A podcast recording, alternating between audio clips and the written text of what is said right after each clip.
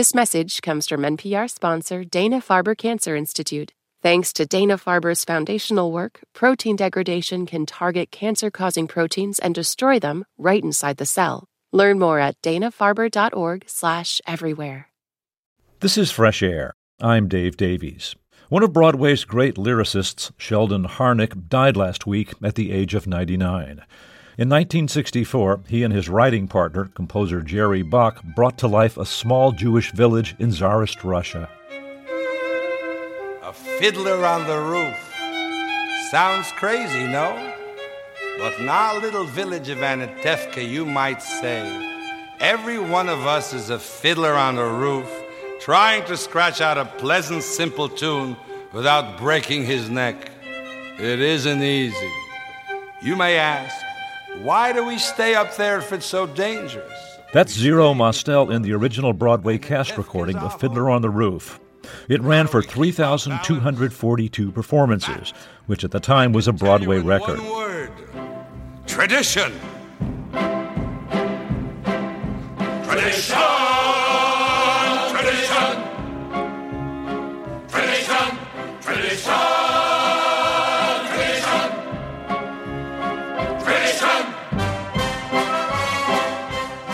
Sheldon Harnick and Jerry Bock also wrote the Broadway musicals Fiorello, a music about political corruption, She Loves Me, a love story between two pen pals set in Budapest, and Tenderloin, set in the red light district of 1860s Manhattan.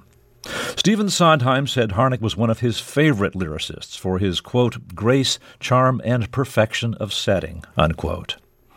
Sheldon Harnick has been a frequent guest on Fresh Air. We're going to listen to excerpts of three of our interviews with him. We begin with our 1988 interview recorded with Terry Gross. The 1963 cast recording of the musical She Loves Me, after being long out of print, had just been reissued. Here's the title song.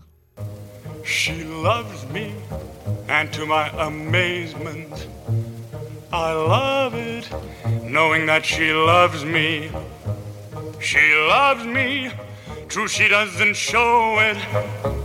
How could she when she doesn't know it? Yesterday she loathed me, bah. Now today she likes me, ha. And tomorrow, ah, my teeth ache from the urge to touch her. I'm speechless, for I mustn't tell her. It's wrong now, but it won't be long now before my love discovers that she and I are lovers. Imagine how surprised she's bound to be. She loves me. She loves me.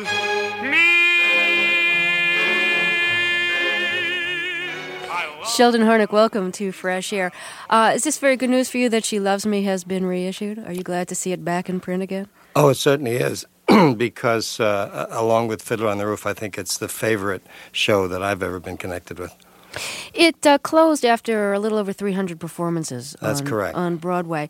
The liner notes were written by the producer of this reissue, Larry Lash, and he implies that audiences really wanted brassier entertainment than She Loves Me at the time that it opened on Broadway. What was the context that it opened in? The context meaning other shows? Yeah. Well, it was 1963. Oh, I don't remember what the other shows were. But I think it's true that She Loves Me is a very literate, rather gentle show. And as some people have called it, caviar, it seemed at the time to have a limited audience that... as a matter of fact, when it closed, I was quite distressed because I loved the show so. And for about 2 years, if I remember correctly, it seemed to be dead, which was both bewildering and depressing. But through the years, it got performances, and I began to get letters. Jerry Bock and I both got letters from companies who performed it saying, we love the show, we love to perform it. And that was gratifying. And over the years, little by little, it's made its way into the mainstream of shows that get performed. Let me ask you a couple of things about the title song that we just heard. Mm-hmm. The initial rhymes are really repetitions. She loves me, but she doesn't know it. No, she loves me, but she doesn't show it. How could she when she doesn't know it? Mm-hmm. What goes through your mind when you're using, say, two its instead of rhyming an it with a sit or an it with a bit, but to reuse that word? Oh, that's a different kind of rhyme. The rhyme is not it. If you'll notice, the accent is on the prior syllable. Show it, know it, and that's done all the time. If it were one word, it would be like action, faction. Mm-hmm. So that the rhyme is not necessarily on the last syllable. It's where the stress is, and in those cases, the stress is on show and on know. I like the line, "My teeth ache from the urge to touch her." Well, that's an extremely personal line. I was trying to use myself as George, and I realized that there are situations with some women where whatever the feelings are, they get me right in the back of the teeth. Now, I had a friend who, not having had that experience, he said, "What kind of a line is that?" He said, "I love you, and my foot hurts." You know, so it was very personal to me, and I just hoped that other people either would identify with it or at least understand what I was saying. I want to play the opening number that you wrote the lyrics for She Loves Me. This is called "Good Morning, Good Day." But before we hear it, I'd like you to talk a little bit about the function that this song had to serve within the play, because opening numbers are really important. They have to set the tone for everything that's going to follow, and they frequently have to introduce the characters as well. Right. What are some of the functions this song had to play when you were writing it? Well, I guess the main thing that the song did was to set the tone of the show, and for good or for bad, it's a gentle tone. It's not a razzle-dazzle opening number. Also, the number, lyrics and music interweave with some of Joe Masteroff's dialogue. So it was really a delineation of character at the top of the show, the people we were going to be spending the next 2 hours with. And mostly it was that. It was getting you to know them, getting you to get a sense of the fact that they're comrades in this shop that they all work in. Okay, let's hear a part of "Good Morning, Good Day" with the lyrics by my guest Sheldon Harnick. Good morning, good day. How are you this beautiful day? Isn't this a beautiful morning? Very. Hey, see, boss, how's this? That's a very elegant pose, but is all that elegance necessary? And why not? I represent Marichek's, don't I? We're not a butcher shop or a hardware store. We're a parfumery. And that means we're stylish. That's it. With a quiet dignity. Yes. And we get the tilt of our hats right. That's right. When I ride my bike, people see what Marichek's like. So I think it's very important that I look my best. Here comes Miss Ritter. Miss Ritter. Good morning. Good day. How are you this glorious day? Have you seen a lovelier morning? Never. It's too nice a day to be inside shuffling soap. I have no more energy whatsoever. Does anybody mind if I take the day off? Arpad, why aren't you old enough to take me away from all this? I'm old enough. Then marry me and I'll... When you're writing a lyric, do you find that you frequently throw out the first few versions of it before you come up with the one you like, or are you lucky enough to hit on it the first time? Well, what I find, it's funny you should say that, I haven't thought about this for a while, but what I find is quite often the first version of a lyric, it's not that the lyric won't be technically good, and the idea may even be good, but what I find is I don't know the character well enough yet, so that as my acquaintance with the character deepens, then I will look at that lyric and no longer be satisfied with it and think, no, that's really not what the character would say at this time, so that I throw it out and start over again. And if I'm lucky, I'm able to salvage some of the better lines from the song. You never write pop songs, at least not that I know of. All of your songs are written in the context of a show. Right. I learned very early that that was not my talent. I was quite disappointed when I discovered that, because when I came to New York from Chicago, it was with the idea of being another Irving Berlin, writing for the theater and having songs come out of it that were pop hits. And little by little, as I talked to people and as I looked around and as I was honest with myself, I thought, no, that's not the way I write. So I was hoping that ultimately some of the songs from the shows would become standards, and that's what happened. There's been a few. Well, what did make you realize that your gift was for writing songs within shows and not just pop songs? Well, I think there were two experiences, I think. One, I hadn't been in New York too long when I had four songs in an off-Broadway review called the Shoestring Review, and they got very nice press. So I was invited up to meet a publisher in the pop field, and I played him my stuff. And after I did, they said, well, your work is too filled with ideas. It's not simple enough for what we want is something much simpler. And I thought, I guess that's true, but I write complicated most of the time, or at least I do try and put ideas in. I thought, well, if that's the case, that's the case. Then the other experience was, after I had met Jerry Bock and we started to work together, there was a period when we didn't particularly have a show to work on, so we worked on a lot of what were meant to be pop songs.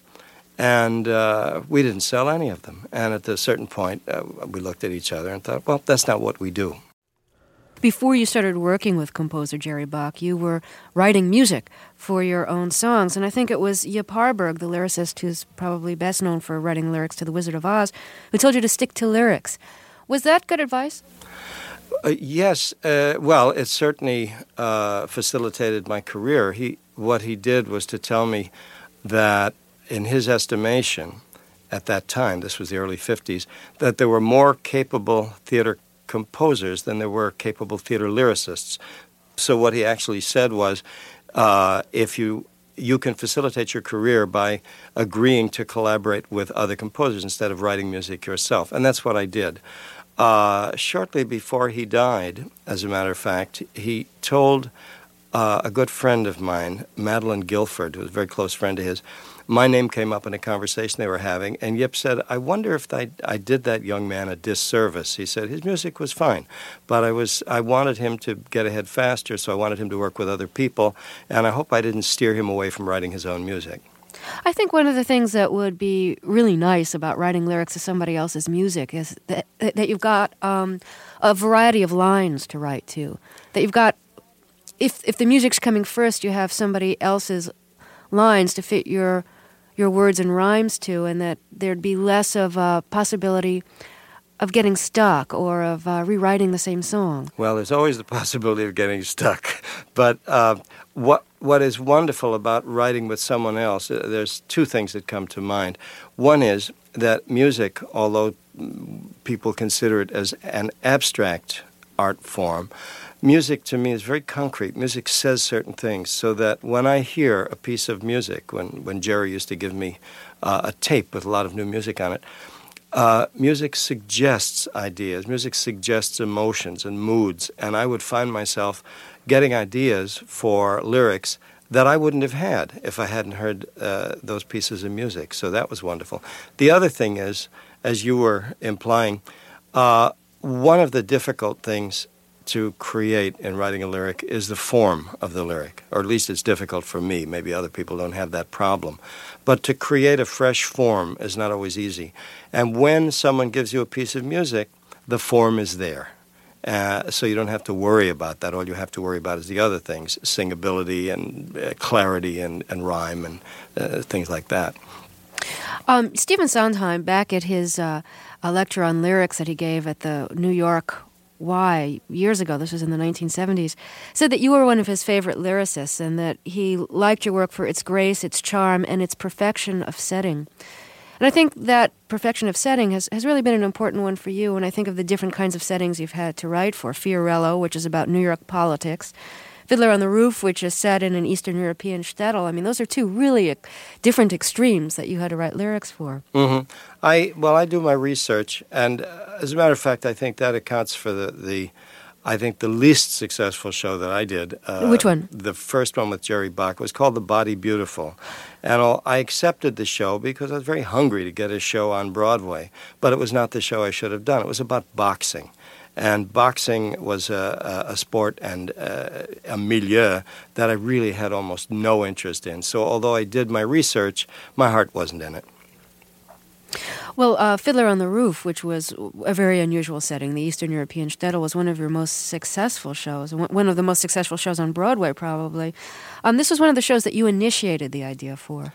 Right. A friend had sent me a novel by Sholem Aleichem, a book called Wandering Star, about a Yiddish theatrical troupe touring all over Russia and Poland. And I loved it. I gave it to Jerry Bock to read. He loved it. And we gave it to Joe Stein to read. Joe read it, and he said, it's too sprawling. It covers 40 years. It has a cast. I mean, it has about 80 characters. It's just too big. He said, but the writing is wonderful, and it's very... inherently musical. Why don't we look for more things by Sholem Aleichem? So we did, and we found the Tevye stories, which we then optioned and began the project ourselves.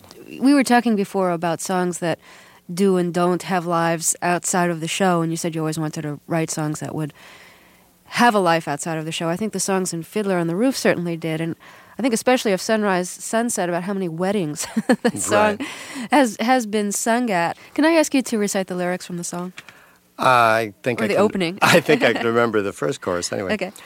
Is this the little girl I carried? Is this the little boy at play? I don't remember growing older. When did they? When did she get to be a beauty? When did he grow to be so tall? Wasn't it yesterday that they were small? Sunrise, sunset, swiftly flow the days. Seedlings turn overnight to sunflowers, blossoming even as we gaze. Sunrise, sunset, swiftly fly the years, one season following another, laden with happiness and tears. What came first in that song when you were writing it? The music. And I remember it very vividly. Jerry Bock was living in New Rochelle at the time, and I would take the train out there.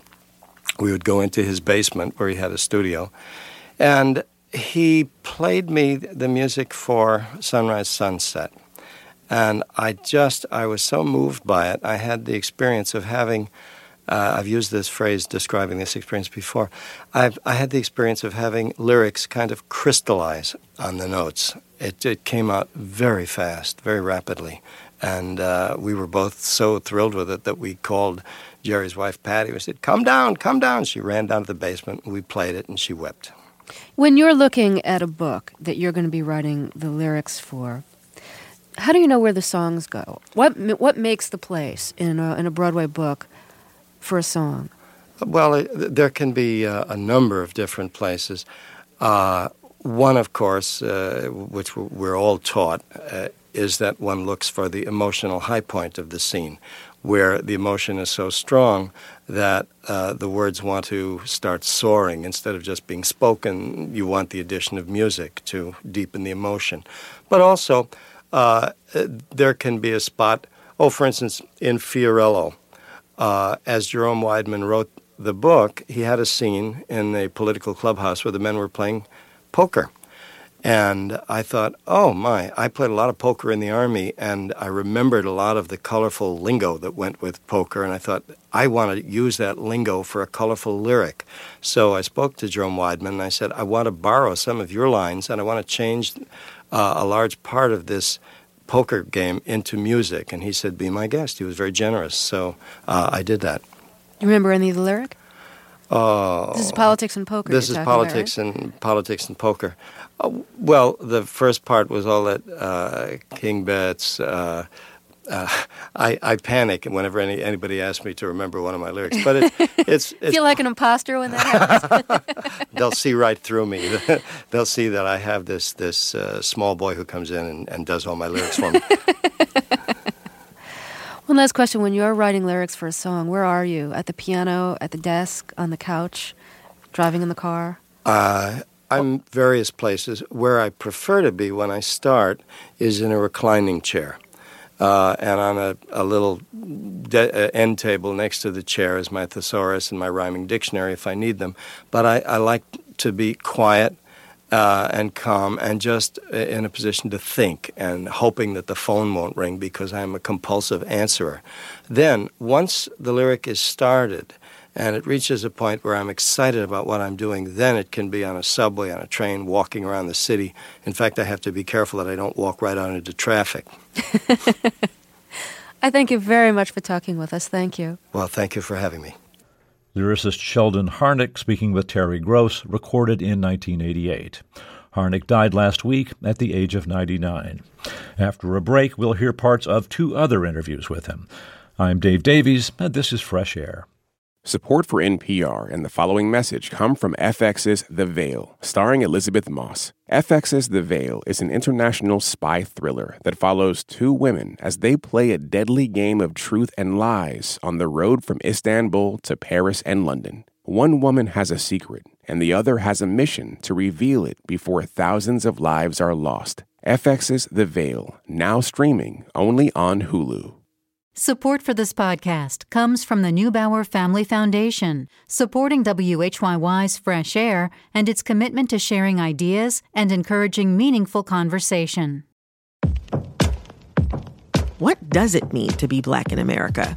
In NPR's Black Stories, Black Truths, a collection of stories as varied, nuanced, and dynamic as the Black experience, you'll hear it means everything. Search NPR Black Stories, Black Truths wherever you get your podcasts. I'm Anne-Marie Baldonado, back to remind you about the bonus episodes you can get by being a Fresh Air Plus supporter. It's the end of June, which means it's the end of both Black Music Month and Pride Month. At the beginning of June, Janelle Monáe released The Age of Pleasure, and in celebration of all these things, we recently listened back to a few of Monáe's appearances on Fresh Air. I'm actually cringing at the thought of you playing this song because some of the lyrics I just don't believe in anymore. Like, I think there's something in the second verse. It's danger. There's danger when you take off your clothes. All your dreams go down the drain, girl. Is that the line you're thinking of? Yeah, I hate that line. You can hear Terry Gross and Janelle Monáe in conversation on our Fresh Air Plus bonus episode, available as a thank you for our Fresh Air Plus supporters. If that's not you yet, what are you waiting for? Check out plus.npr.org for more information. Today we're remembering lyricist Sheldon Harnick, who died last week at the age of 99. He, along with his writing partner, composer Jerry Bock, wrote the Broadway musicals Fiorello, She Loves Me, and Fiddler on the Roof. In 2004, Terry spoke with Sheldon Harnick and Jerry Bock on the occasion of the Broadway revival of Fiddler on the Roof. It starred Alfred Molina as Tevye. The role originated by Zero Mostel. They talked about writing the music. The only piece of music that I can think of that was definitely influenced by Jewish music was If I Were a Rich Man, because Jerry and I had gone down to see a Hebrew Actors Union benefit. We went down looking to see whether any performers in that would be useful for our show, and there was one. There was a man named Zvi Schooler who became our innkeeper. But as part of the entertainment, a mother and daughter came out, and they did a Hasidic chant, all in thirds and sixths with just syllables, no actual words. And Jerry called me the next day saying he'd been so taken with this that it's inspired him to write something similar. And that was a collaborative thing again, because what affected us was both the word chant as well as the accompanying music. But once again, I think we converted it into our own variation of same. Right. Well, Sheldon Harnick, after all, it's only part. It's only part. I don't want to put it down because I think it's a surprising part and an endearing part of the whole song. If I Were a Rich Man. Well, I'm going to play If I Were a Rich Man, and this is the only track that I'm going to play from the original cast recording because Zero Mostel is so famous for how he interpreted this song. So let's hear Zero Mostel from the original cast recording doing If I Were a Rich Man. Dear God, you made many, many poor people. I realize, of course, that it's no shame to be poor, but it's no great honor either. So what would have been so terrible if I had a small fortune? If I were a rich man, all day long I'd biddy biddy bum. If I were a wealthy man, I wouldn't have to work hard. If I were a bitty bitty rich, idle diddle diddle diddle man, I'd build a big tall house with rooms by the dozen, right in the middle of the town. A fine tin roof with real wooden floors below. There could be one long staircase just going up, and one even longer coming down, and one more leading nowhere just for show. I'd fill my yard with chicks and turkeys and geese and ducks for the town to see and hear, squawking just as noisily as they can. And each loud will land like a trumpet on the ear, as if to say here lives a wealthy man. Oh, if I were a rich man. That's Zero Mostel from the original cast recording doing If I Were a Rich Man. There's a new cast recording from the new revival that's out, and we'll hear more from that in a moment. My guests are Sheldon Harnick, who wrote the lyrics to the show, and Jerry Bock, who wrote the music. Sheldon Harnick, the yidel deedle digga digga doo part. Right. Did you actually write out the syllables that you wanted Zero Mostel to sing? Well, it wasn't that I necessarily wrote them for Zero, but what happened was this. When Jerry played me the music he wrote, he did the whole song in that kind of a Hasidic chant. And we decided that it would be great fun to preserve part of the chant and not just to write wall-to-wall lyrics for the song. But my problem was I don't come from a background where I was comfortable chanting in that fashion. And I thought, okay, I'll have to create some kind of syllables which give the effect of that kind of chanting.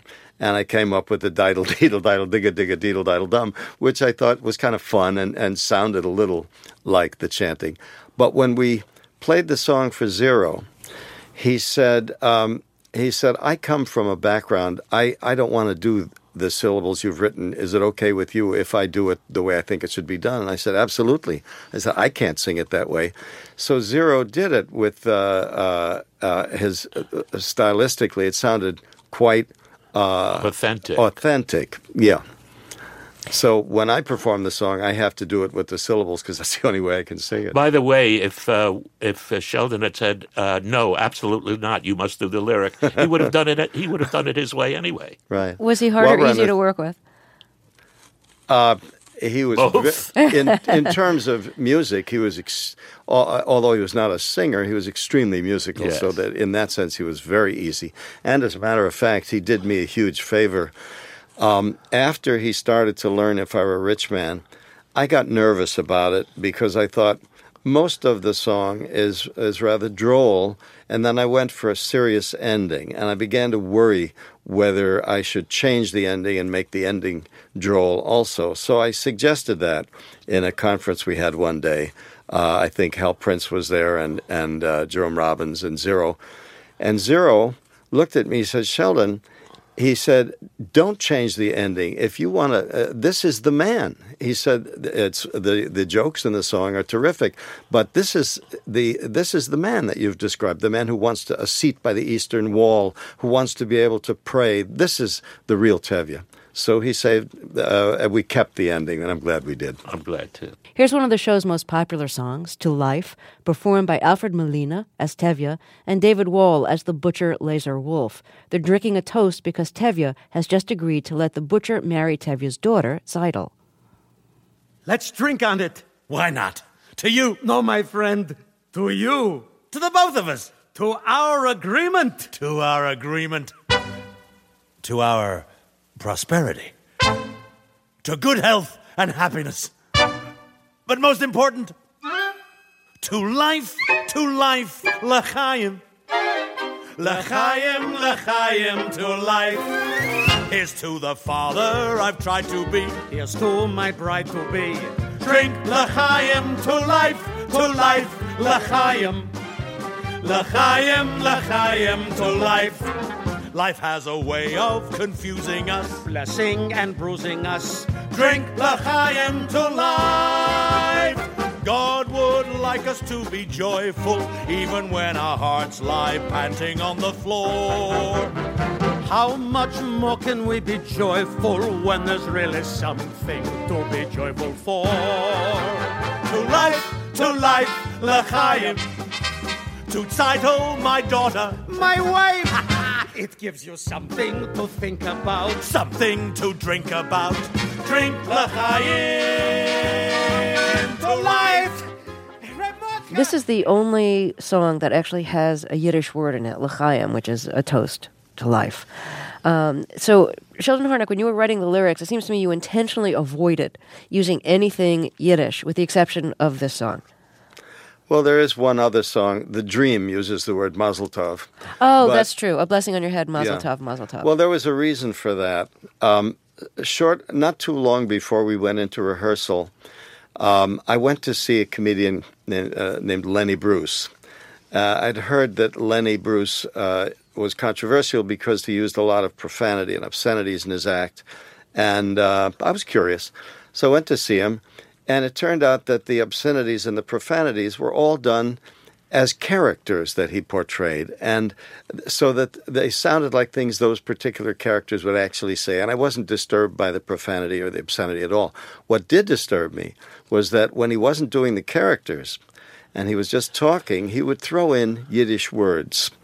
And they would elicit laughter from a few people here and there, but many of the other people in the club turned to each other and said, "What did he say? What did he say?"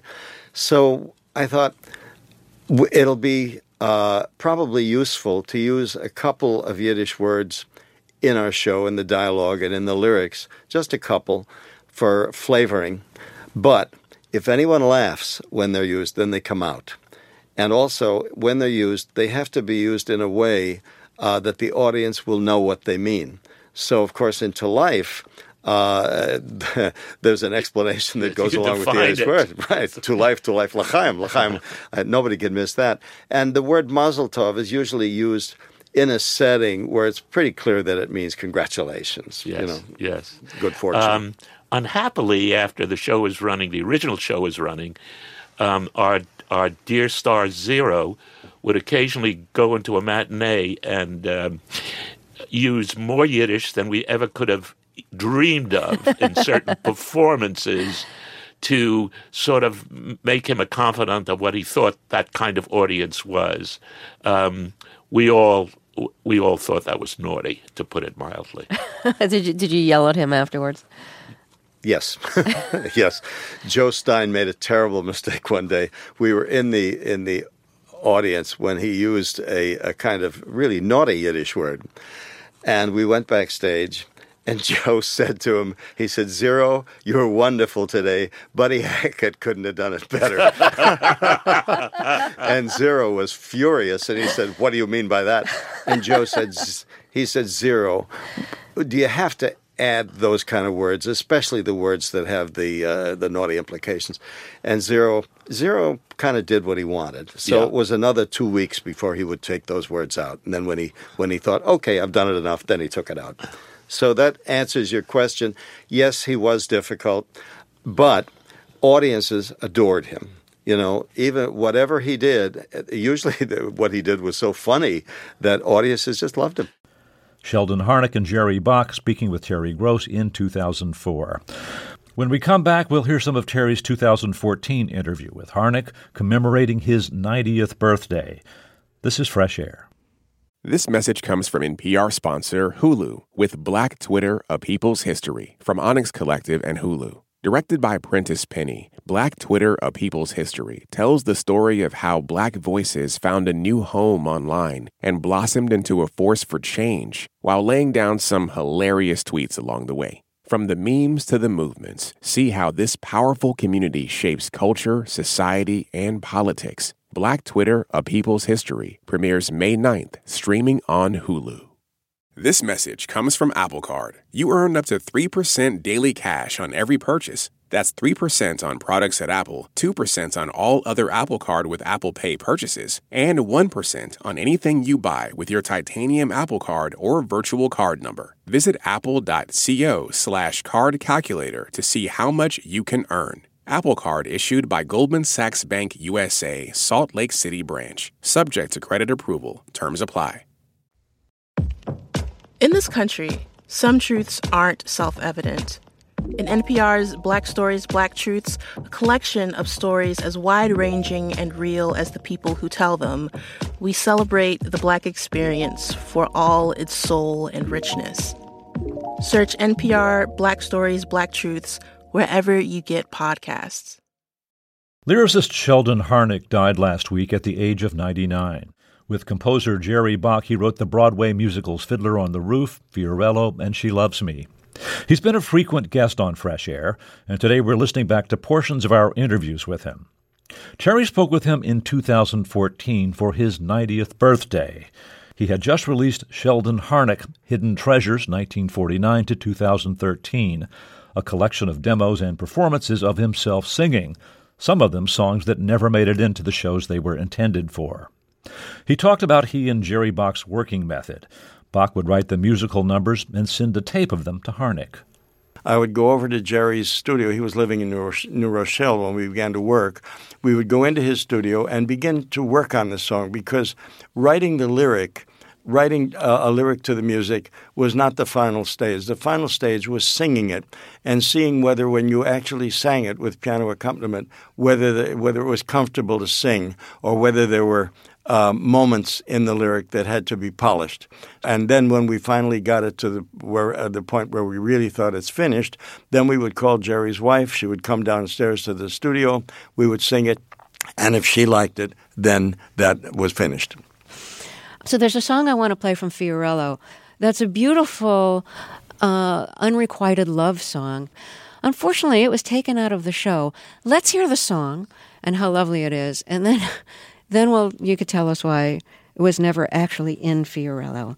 So okay. This is a demo recording with my guest, Sheldon Harnick, and his co-composer, Jerry Bock, at the piano.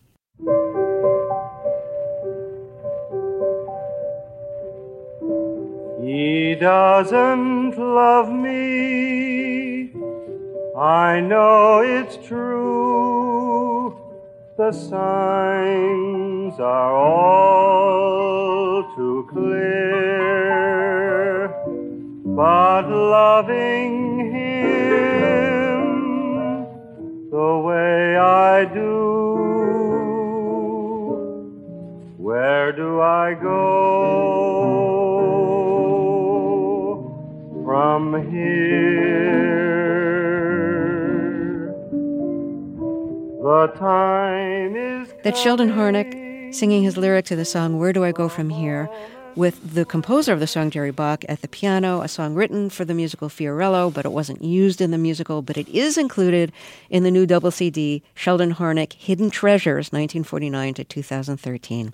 So Sheldon Harnick, tell us why that song was not used in Fiorello. The song is written for Marie Fisher, who was LaGuardia's secretary. And she had nursed a crush on him for years, and then she watched as he fell in love with someone else. So we wrote this melancholy song for her, Where Do I Go From Here? And the song, when she performed it, when we were in our pre-Broadway tour, the song, although the cast loved it, the audience didn't. We could tell because the response to the song was kind of sparse. And our director, George Abbott, said the problem is it makes her look self-pitying. And Marie was not the kind of a woman who was self-pitying, and the audience does not want to see her that way. So we can't use the song. And we took it out. The cast, because the cast loved the song, they kept asking us to consider putting it at some other place in the show so we could find a spot for it. But we couldn't find a place, and it was never used. Sheldon Harnick speaking with Terry Gross in 2014. We'll hear more after a break. This is Fresh Air. Support for NPR and the following message come from Proven Winners Color Choice Shrubs, who believes that plants and gardening are for everyone. With over 25 years of developing, trialing, and testing some of the most recognized flowering shrubs and evergreens on the market, Proven Winners Color Choice makes it easy to transform dull yards into vibrant, colorful landscapes. Ready to spruce up your yard this spring? Proven Winners Color Choice created the Gardening Simplified Landscape Guide to help you get started with tried and true elements of good planting design. Identify the roles you want new plants to play in your outdoor space, like ground covers, climbers, or attracting pollinators. Then browse garden plans and see which layouts and plants can bring your vision to life. Proven Winners colored choice shrubs are available in the distinctive white containers at garden centers nationwide. Learn more at provenwinnerscoloredchoice.com/NPR. This message comes from NPR sponsor Shopify, the global commerce platform that helps you sell and show up exactly the way you want to. Customize your online store to your style. Sign up for a $1 per month trial period at shopify.com/NPR. This is Fresh Air, and today we're remembering lyricist Sheldon Harnick, who died last week at the age of 99. Let's get back to Terry Gross's conversation with Harnick, recorded in 2014, when he'd turned 90 and had released Sheldon Harnick, Hidden Treasures, 1949 to 2013, a collection of demos and performances of himself singing. So in the show Fiddler on the Roof, there's a song called Anatevka, which the Jews in this small town sing when they're forced out of their village, Anatevka. And it's a very... The song that's used in the show is both about, well, it's just a place, it's not an important place, but it's also a very nostalgic song for the place that they are being forced to leave, the place that is their only home. But initially, in Fiddler on the Roof, there was a song called Letters from America. So tell us what the intention was with Letters from America and why it became Anatevka. Well, we thought we needed it's traditional kind of to have an up-tempo song opening the second act, to get the second act off to a good start. And we thought we needed that. So Joe Stein remembered that his father had told him while he was still in Europe, when people went to America, they would write letters describing the life in America that made everybody's mouth water. They just wanted to immediately to move to America, although some of the letters were very funny. Like one correspondent said, "You know, we only work half a day here, 12 hours. So we wrote the song, and part of it was very active. I think you'd call it a Kazotsky, a Russian Kazotsky. Yum bum ba da, yum bum ba da, yabada da da da, yum bum ba da. Anyway, it was Hal Prince, our producer on the show, who pointed out to Jerry Robbins, because Robbins wasn't sure while we were working on it. He just wasn't sure that it was the right way to open the act. So he showed what he had created to Hal, and Hal said, "Guys, this is not your usual Broadway show. We don't have to start with the villagers gambling on the green. It's just not the way to start." So what we did was have Zero Mostel come out as Tevye and bring the audience up to date on what had happened since the end of Act 1. Then, as we worked on the show in our pre-Broadway tour, Robbins came to Jerry Bock and me one day, and he said, "You know, I want to end the show, or just shortly before the end, I want to have a song for our principals where they're about to be expelled from this village where they've lived all their lives. I want a song for them which will describe how they feel about having to leave this village, Anatevka."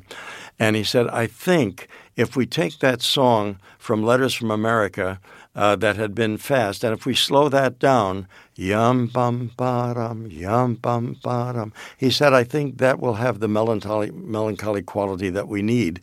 And Jerry and I bought that idea immediately. So then I set to work to write a nostalgic song. It was a song, the premature nostalgia, as these principal actors, Tevye and his wife Golda and the butcher and the matchmaker, as they try to imagine what life will be like when they're no longer living in their beloved little Anatevka. So let's hear the demo version that you made of Letters from America, the song that was cut, and then we'll segue into a little bit of the song that you wrote instead, Anatevka, the song that was actually used in Fiddler on the Roof.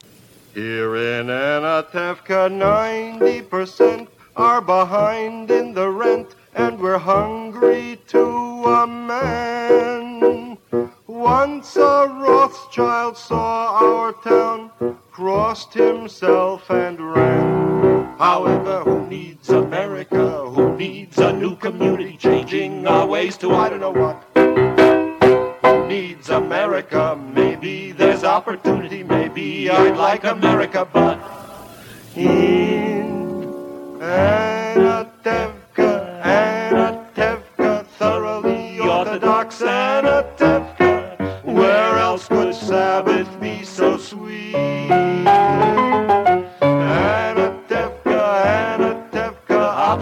Orthodox Anatevka, though pigs may wander through the street. Where is the rabbi more widely renowned or revered?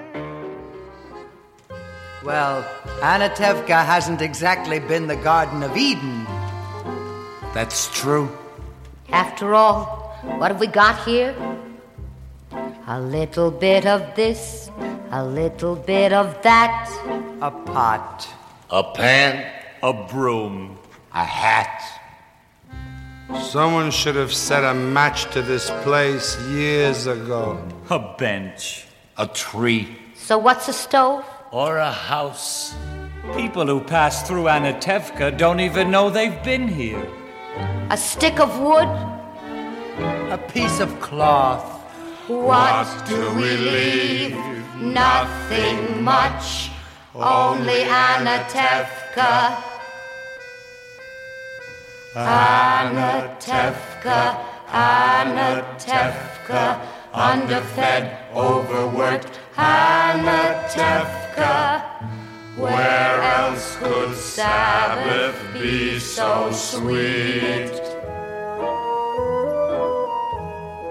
Anatevka, Anatevka, intimate, obstinate Anatevka, where I know everyone I meet.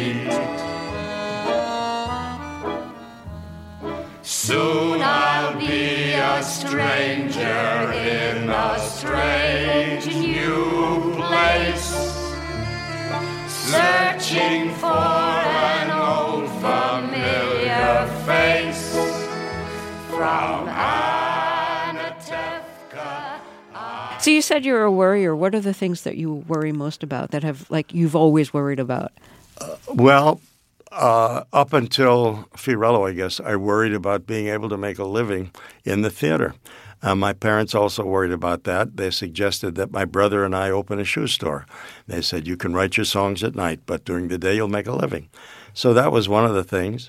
I had two unsuccessful marriages. I worried whether I would have a relationship that would last. That turned out to be, when I met Margie, that problem got solved. I worry today when I look at the newspaper. There's endless worry. I worry about climate change. There's if you're happy worrying, there's an endless supply of things to worry about. Now you say that Jerry Bock, the composer with whom you wrote the most songs, was different from you in that respect. You describe him as an ebullient gentleman who exuded self-confidence. So if you were a worrier and he was ebullient and self-confident, how did that play out in writing songs together?